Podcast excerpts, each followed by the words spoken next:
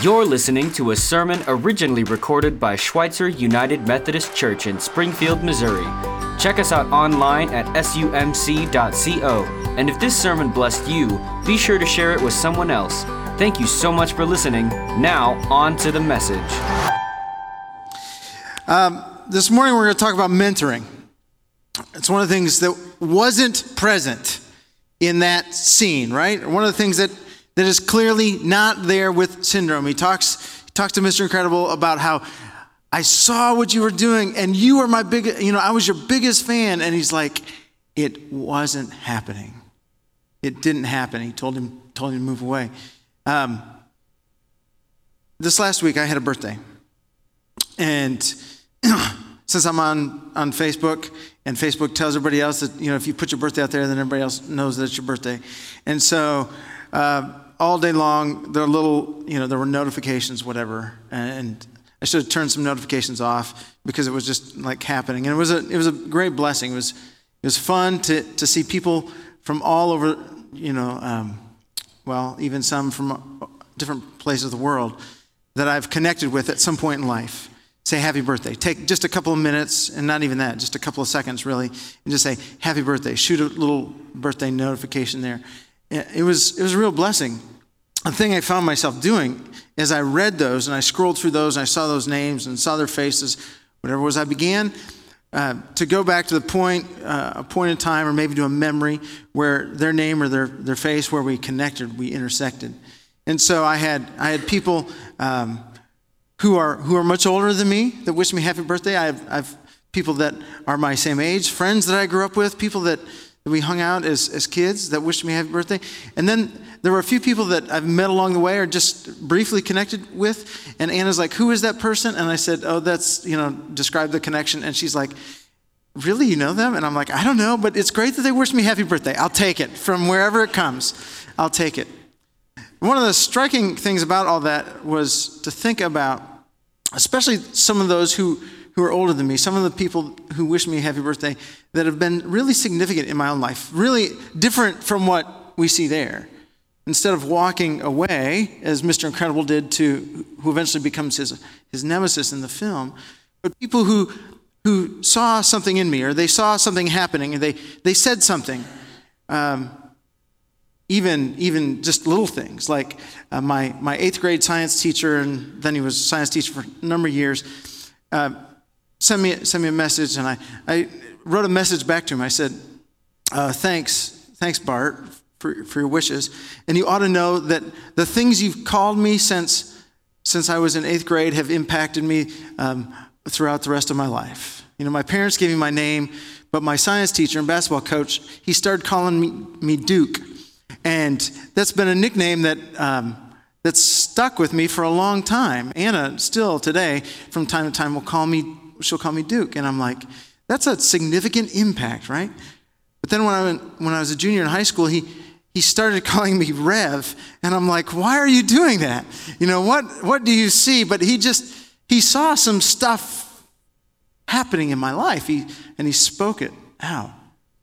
And I'm going to guess that that each and every one of us um, have had somebody along the way that has made that kind of contribution, right, into your life. They've seen something in you, they've spoken a word, and it's something that is really significant to you. And you know how significant that, that having mentors in your life is to you. Think about how important mentoring is to the world in which we live today. It's critical, it's, it's pivotal. Because though we can look at, at what happens on the screen with Mr. Incredible and Syndrome, that's a way of how we see mentoring that doesn't step up to the plate. But what happens when mentoring doesn't step up to the plate in real life, in the lives that we lead? We see, we see a lot of people who have talent, who have God given gifts, who don't put them into play in the ways in which God has intended them to do. And then we see people who could have so much. Their lives could, could be so good for themselves, but so contributing to others, but they're missing a mentor. They're missing somebody to come alongside and be that person. Um, we know that mentoring here on the, on the Schweitzer campus is really critical, really important. over the, the last several years, we've begun along the way to say, you know what, this person here, or there's a group of people here who need a mentor. And so we've begun to, to put a number of pieces in, into play where we're connecting people one on one or, maybe in a group setting with other people. Recently, a number of us who were on staff were talking about all this mentoring that was happening, and we realized that there is a big need for mentoring. And so on the front of your bulletin and, and on the screen, we've got a, a pie that shows right now where mentoring is happening at some level. Sometimes it's an official kind of mentoring, and sometimes it's an unofficial kind of mentoring. But we realize that mentoring is happening on this campus in a lot of different venues. And we also know that a number of you are serving as mentors in different places off campus. And one of the things we want to say is uh, we see that, we know that, and it is it's incredibly important. We also know that we, we need to get better at mentoring. And so one of the things that we're going to talk about today is, is how to get better. And I want to, at the end of the day, invite you to an event that if you are a mentor, if you're interested in mentoring, um, if you're serving as a mentor, whether on campus or off campus, that you would come to an event that's upcoming in March, and we will call it Upgrade Your Mentoring, and we'll talk about the details in just a mo- moment. But first thing is, you just see how mentoring is a, is a big reality of what's happening here on campus. And, and it's a big reality that God uses in a lot of different ways. One of the things God uses mentors for is to connect us to Himself, connect us to His kingdom, and, and bring about that sense of inclusion. Last week, Pastor Bob had a wheel that he, he used as a graphic where he talked about how there's a, a growth pattern w- with us. And Jake talked about it too a growth pattern that God can, can put us on where he connects him to himself initially. And then, and then we can grow in faith. And, and one of the things Pastor Bob mentioned in his, in his sermon last week was that oftentimes uh, our ability to either enter into the, into the growth, into the stream, initially get connected to God, or then even to grow, often comes about as we rub shoulders with other people. It, my hunch is that most of us, most of us got to watch somebody follow after Christ. And we got to, we got to see, um, we got to see somebody else have a passion for Jesus before we were ever at that place of having a passion for Jesus. But as we watched somebody else, there was this, this wonderful work of God that was at play in our own lives, where God was simply drawing us unto Himself as we watched somebody else follow Him. That's part of how God's economy works. It doesn't begin there or, or end there. The Apostle Paul, in three of his, three of his significant letters to, um, to Philippi, to Colossae, and Ephesus, begins each of those letters with a line, a certain line, to each of, of those churches. He says, I'm writing to the saints. Now, one of the one of the interesting things about that comment that he's writing to the saints is that if you read through the letters, you'll find in a pretty short order that there are people in each of those places. There are people in the churches. There, there are folks there who are struggling. Uh, they've got issues where they're like, what does it mean to follow Jesus in the place I am now and, and what I'm doing? And so as you read through the letters, you'd be, you may come away with this, with this understanding that Paul writes to the saints, but the people who are there are not yet saints. But Paul has this sense, and God has this sense, that not only does he, he know the significance about having us watch somebody initially connect with, with Christ, but he really wants us to see people and he wants us to be around people who have the big vision that God has for us that each and every one of us, each and every one of us is meant to be a saint. Somebody who loves God fully and somebody who loves other people. And we often see that we often see that borne out to us as we see it borne out in the life of somebody else. At Christmas time, we talk about the significance of the incarnation, of Jesus taking on flesh and living among us. And the incarnation wasn't and isn't only about that one particular time and place. Certainly, there's, very something, there's something very unique about the person of Jesus being the incarnate Word of God, but, but Paul will talk about how we're supposed to take on the very nature of Christ, the very image of Christ and bear that into the world in which we live. See, God uses, He uses relationships. He uses us when we connect with one another to draw him into to draw us into himself and to and to set before us a pattern of what we're meant to be. We're meant to be saints in the world. The other thing that God uses mentoring for, mentoring is really significant because we all run into places along the way, seasons of life, short moments where we need guidance, where we need wisdom. I got a phone call on my birthday. It came from a, a friend of mine who gave me this cup. This is a case tractor cup. Some of you, uh, you know that I, I've got a couple of tractors at my house. I like tractors. This cup came from Roger Brookins, and, and Roger called me up on the phone on my, my birthday to wish me happy birthday because he's not on social media. But Roger is an expert when it comes to tractors. Um, he worked on my tractor. He was the first one to get it running and get it, get it going. And he's always interested about my tractor. So whenever I have a problem with my tractor, I have somebody who's an expert, somebody who's a mentor to me, right? In that arena of life. Edward Smither, who's a writing about, he was writing a book about Augustine, talked about uh, how Augustine was a mentor to a number of different people. And before he got there, he talked about like what a, a def- definition of a mentor is, where he said, a mentor is somebody who's got a significant experience or knowledge or skill that they can impart to a novice in an atmosphere of discipline, commitment, and accountability. Um, mentors, Roger always keeps me accountable when he calls me and he asks me about my tractor. It's like, you know, is it still running right or things like that. Um, some mentors will, will ask you other questions of accountability. But Roger always shares his sense of his wisdom, his insight. Um, in the scriptures, we find that good mentors do that. They share their life, they share their insight, they share their story, they share, um, they share the fullness of their life. We're going to read one of those stories that comes to us out of the book of Exodus. And it's the story of Moses and Jethro. And Moses um, was a guy chosen by God to lead the children of Israel out of Egypt and into the promised land. Jethro happens to be his father in law. Moses met Jethro when he was about 40, and for 40 years he, he walked alongside Jethro. He lived in, in Jethro's encampment. And then God called Moses to go lead the, the people of Israel. So Moses did that, but his family stayed with Jethro. And so Jethro, knowing that Moses and the people have moved out of Egypt, that they're in, they're in the wilderness, uh, has a couple of reasons to visit. One, he wants to return Moses' family to him. And secondly, he just wants to hear what God has been up to. And so, in the middle of the story, we're going to pick up with these verses from Exodus 18. The next day, Moses took his seat to hear the people's disputes against each other. They waited before him from morning till evening. When Moses' father in law saw all that Moses was doing for the people, he asked, What are you really accomplishing here? Why are you trying to do all this alone while everyone stands around you from morning till evening? Moses replied, Because the people come to me to get a ruling from God. When a dispute arises, they come to me, and I'm the one who settles the case between the quarreling parties. I inform the people of God's decrees and give them his instructions. This is not good, Moses' father in law exclaimed. You're going to wear yourself out, and the people too.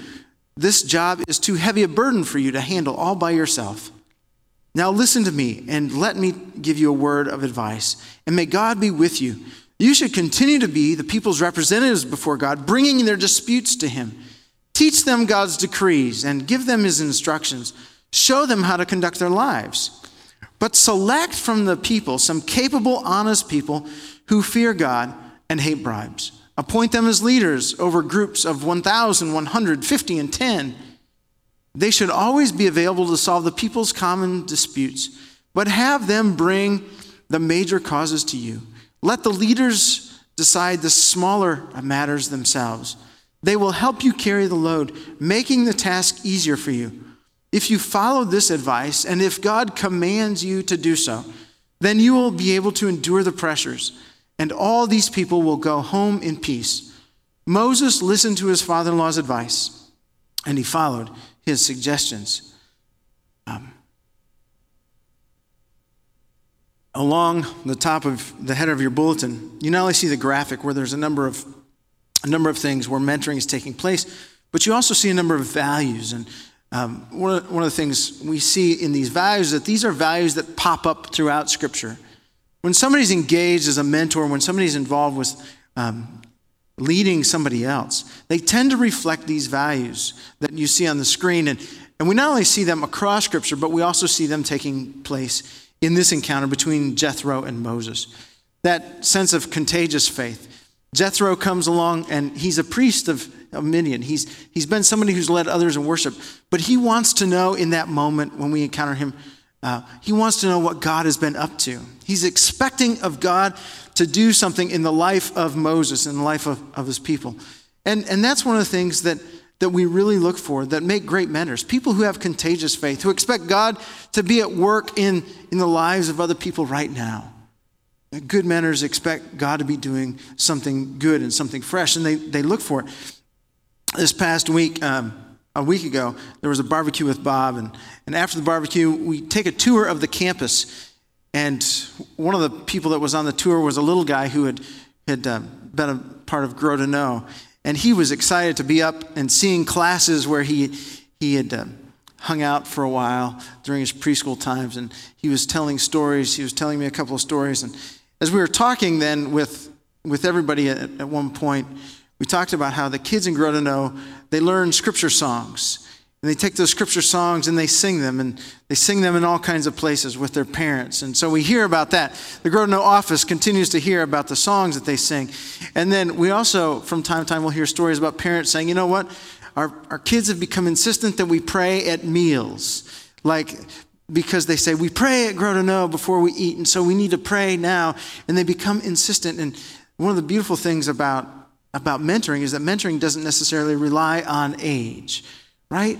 Um, you, can, you can be at a point where you're open or you're, you're somebody who's just further along the road if you're, if you're further along the road. And, and these kids, they end up telling their parents, like, we've got to pray. And then these parents, like, yeah, we got to, got to pray. And kids are at a very unique place of of having this sense of contagious faith. And there's something about that that gets stirred up in the life of a, of a family. Contagious faith. Oh, go back. Don't, yeah, put that back up there. Just leave it up there. Sorry. Um, uh, Jethro's trustworthy. Moses, his wife, and his sons have been hanging out at Jethro's house. Is that snowing? Lord have. Wow. Sorry.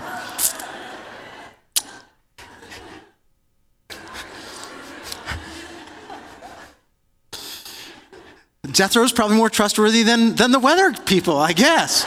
I don't know. Uh, I didn't expect that. To, wow. Uh, anyway, uh, he's trustworthy. Moses can trust him. He's authentic. When, when Jethro shows up, and even when, when Jethro has that conversation about, you know, I don't really, what you're doing here it doesn't seem, it doesn't seem to jive. It seems like it's taking way too much time. You've got way too many people you're trying to do with. Jethro's also authentic.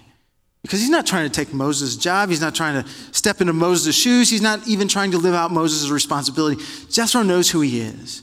There's no sense of false self with Jethro. He just, he's an authentic personality. And his authentic, his, his, the capacity to be authentic gives him tremendous credibility with Moses in that moment. Uh, March the 9th. Put on your calendar. We'd love for you to be here. March the 9th in this place, 6 o'clock. It's a Thursday night. Jobs for Life is, is holding a graduation ceremony. And one of the things that I always love about watching Jobs for Life, that graduation, is you get to see authenticism on display between people who've been students and people who've been champions.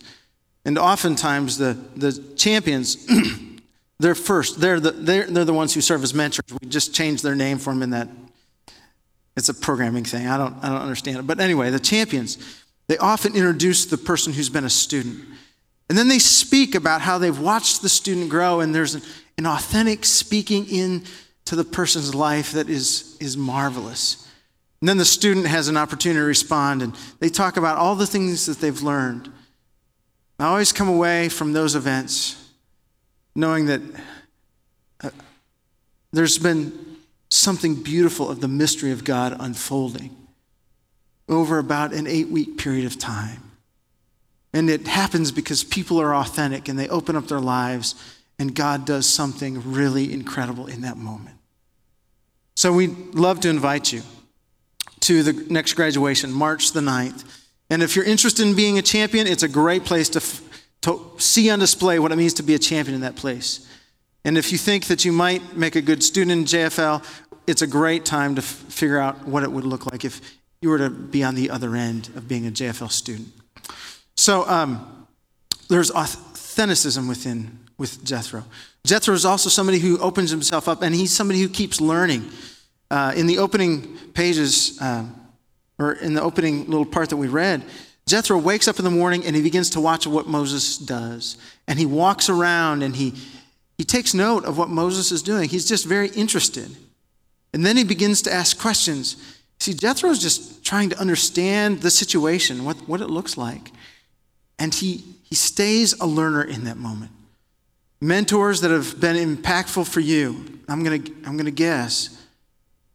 The mentors that have been impactful for you have been people that have always had this mind, this passion to be people that have, are continuing to learn things for their own life because they know that they are people that need to grow too.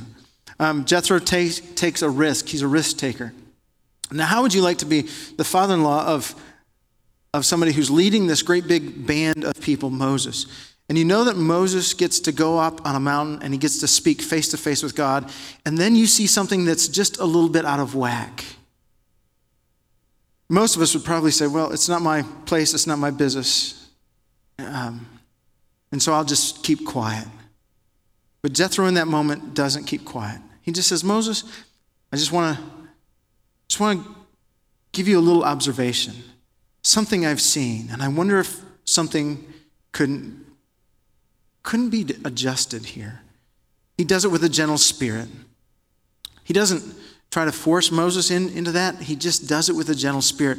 And I love how in that text, he comes down to the place where he says, he lines everything out, right? And then he says, So if you think it's good and if you hear from God, if God commends this to you, his sense of speaking into Moses' life is both risky, but it's done with a gentle spirit. And he knows his own boundaries. He knows that whatever is decided, Moses has to live with. Jethro doesn't have to bear, right? He knows that Moses is really the one who's responsible. And he's also thinking about long term. I think Jethro looks to the long term, where he thinks about the generations that will come. Because the pattern that Moses is keeping will wear Moses out.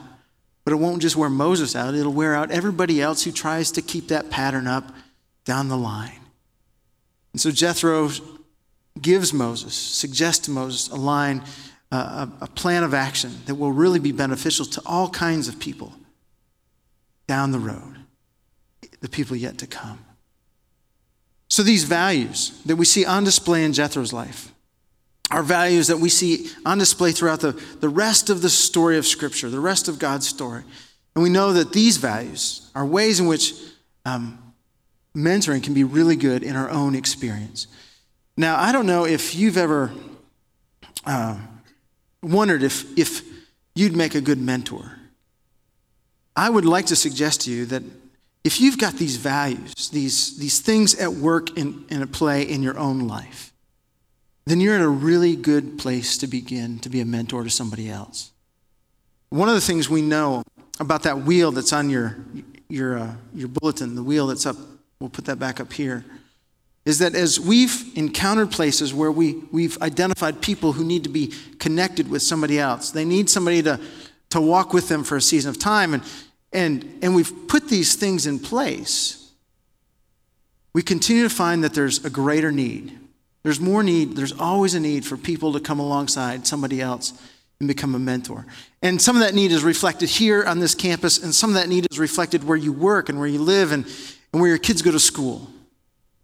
There's needs all around us where people need somebody else to be a mentor, to serve alongside of them.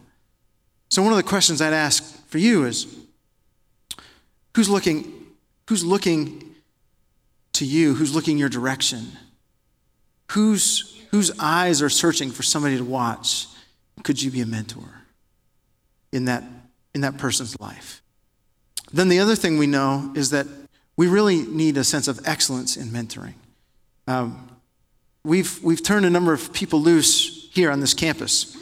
And, and they've taken up the challenge of mentoring, and then it's, it's not long until they come back to us and they go, I need a little help, I need a little guidance. And so we know that mentors need encouragement. We all need to be encouraged. Mentors need somebody who's, who's uh, sharing some of the things about what they've experienced and, and how they can become better at mentoring. And so that's the event that's coming up uh, March 19th and March 25th. We're calling the event Upgrade Your Mentoring.